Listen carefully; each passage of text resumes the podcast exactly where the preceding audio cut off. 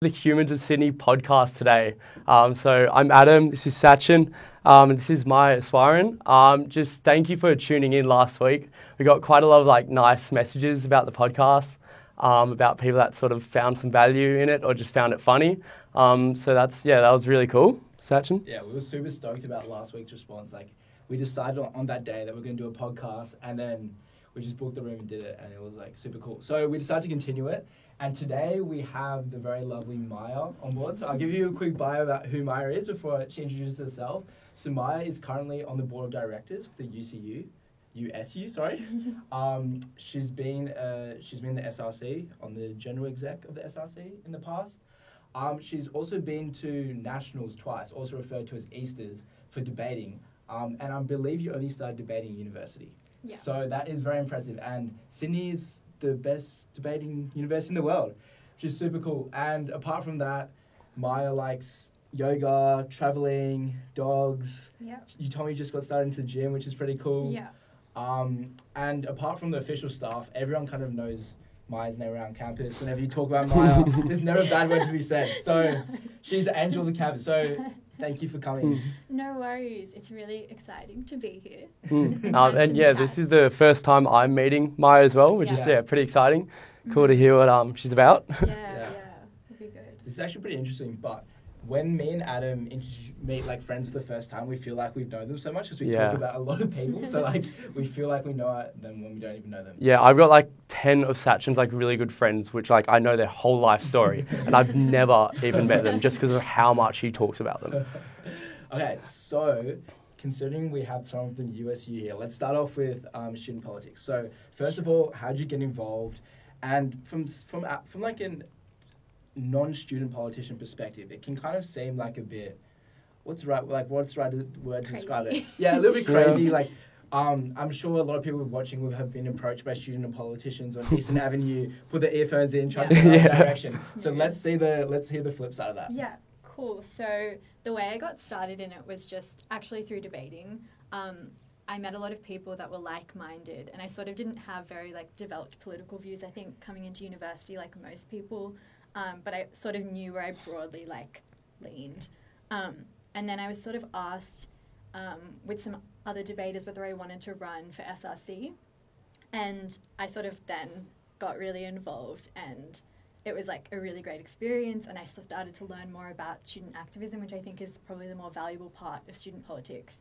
Um, and went to a couple of protests um, and then the year after is when i ran for usu board which was really difficult but it's been good so far Do you want to give us a brief outline of what the USU do? yeah, Mm. so the USU is um, one of the largest student unions in the country, um, but if from a progressive standpoint, it's perhaps not what you traditionally think of a union as. It's a union in the sense that it has members that are students, but um, the services it actually provides are more like sort of practical, I guess. So we do all the food and drink outlets on campus, um, and we run the clubs and societies program.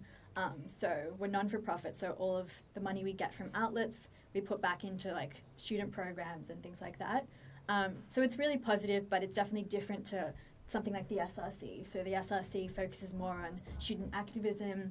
It's more about like lobbying f- um, against the government, against the university, and like fighting for student rights in a more of a systemic sense. Mm. Where does the funding from the USU come? So um, it comes from your student services and amenities fee, which everyone Oh, pays okay.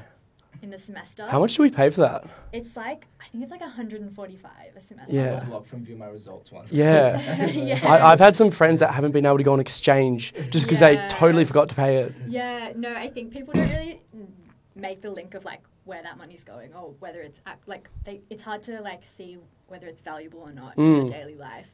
But before, I think it was like 2006, um, it was compulsory to pay a larger amount to be part of all the student unions. But now we sort of have to rely on other sources to get funding. Yeah, sure. Hmm. Cool. So what's it like um, being part of the USU board? Um, What are the dynamics like? Yeah. the dynamics. Oh, this is a this is a spicy question. Um, Lachlan Finch might be watching.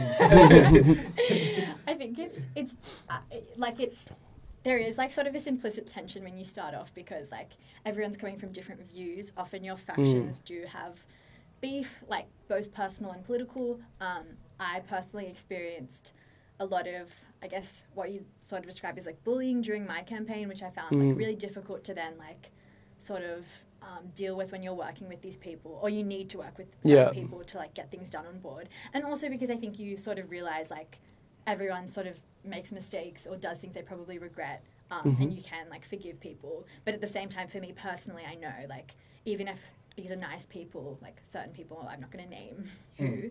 Um, they're sort of like I'm happy to have a working relationship with them, but probably like personally, we're never going to be that close. Yeah. Or like, yeah, that sort of thing. Mm. So just quick question. So that photo of you campaigning there, is that you trying to get into the USU board? Yeah, so everyone my has to have their own individual campaign? Yeah. Okay. yeah. So it happens in semester one, um, and everyone runs with like a fun color. I rocked that shirt for a day. Yeah, you get that's like when all the annoying stuff that everyone hates happens. Yeah. We're out on Eastern Avenue, and no, like trust me, no one enjoys walk and talks, which is what they're called, where you have to like jump in and force Mm. someone to listen to you. But I think a lot of people get to this point where you're like, okay, I think it's important enough that I'm just going to cop it and be that annoying person because I think it's worth it. Mm. Um, but yeah, it is. It's really taxing.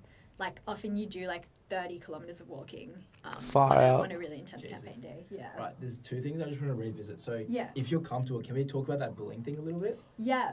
Um, So, obviously, your Yeah. your political orientation is it slightly left wing. Is that yeah, how you define it? Yeah. Um, I'm Um, quite left wing. Yeah. So, how like what was it like being left wing and running for the USU board? Um, I think there's like definitely a lot of associations that like a lot of people on the left are very radical, Mhm. um, or that the things they're doing. Like if, for example, you criticize someone politically that's on the right, often you'll be you'll be targeted for for saying for like su- like it'll be suggested that you're not actually targeting them for a legitimate reason, but you're just you know trying to like bully someone, trying to just Mm. like be rude or like be harmful.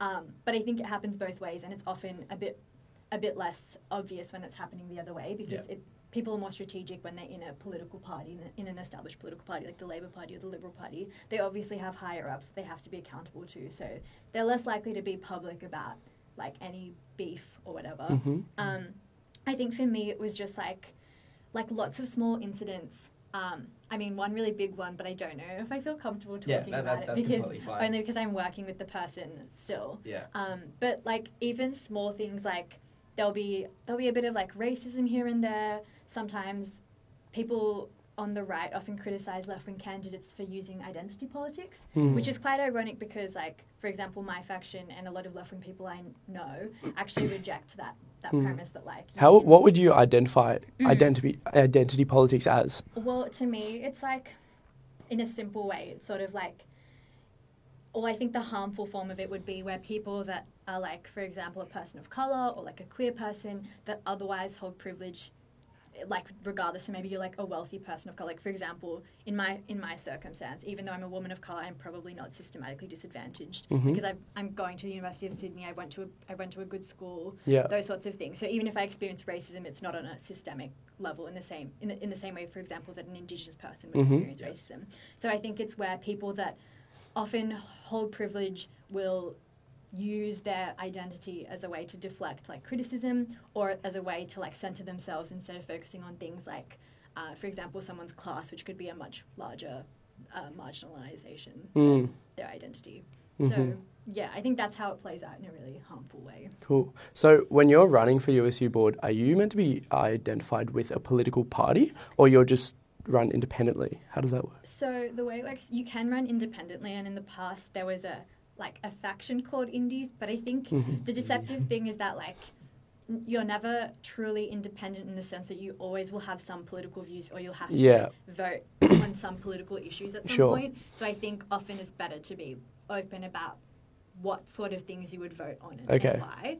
Um, so I think that's why often factions, like for example, this faction I was running with was Switch, um, which Mhm. is broadly progressive, but you're not you're not tied to like a faction or you're not tied to like a party. Yeah. Um, so often, sometimes like um, other parties doing that too. They're running independent candidates, but obviously there is still some ideological motivation Mm. or um, yeah things you prioritize. I guess. Okay. Yeah. Interesting. So if there was someone that would be like, okay, I'm just talking from a very objective person, objective third party view that's like not Mm. involved in politics. Do you think the hype around elections, all this like backdoor kind of stuff. Mm. Like very all the political tensions that go on are justified Mm, for just the student politics level. Mm. right. Um, I think it's difficult to say because I think also there's some very legitimate criticisms that student politics, in a sense of just like getting a position, like for example, Mm. being a board director, you do have limited power. Yeah. So there's a point at which like all of the like backroom dealing or like not staying true to your principles won't be worth it. Mm. And I think there's like some very good criticisms that like imagine if you put all the effort you've put into this campaign to like get one person elected into like actually campaigning like or going out and talking to people about the issue you actually care about. So Mm. like oh I care about like refugee activism. I'm not gonna campaign for board, but I'll just only talk like, you know, Yeah. put all that energy into that. Would it like you have to weigh up like what would be more valuable? I think there is obviously still some value um, in being in some sort of position where you can like lobby the university.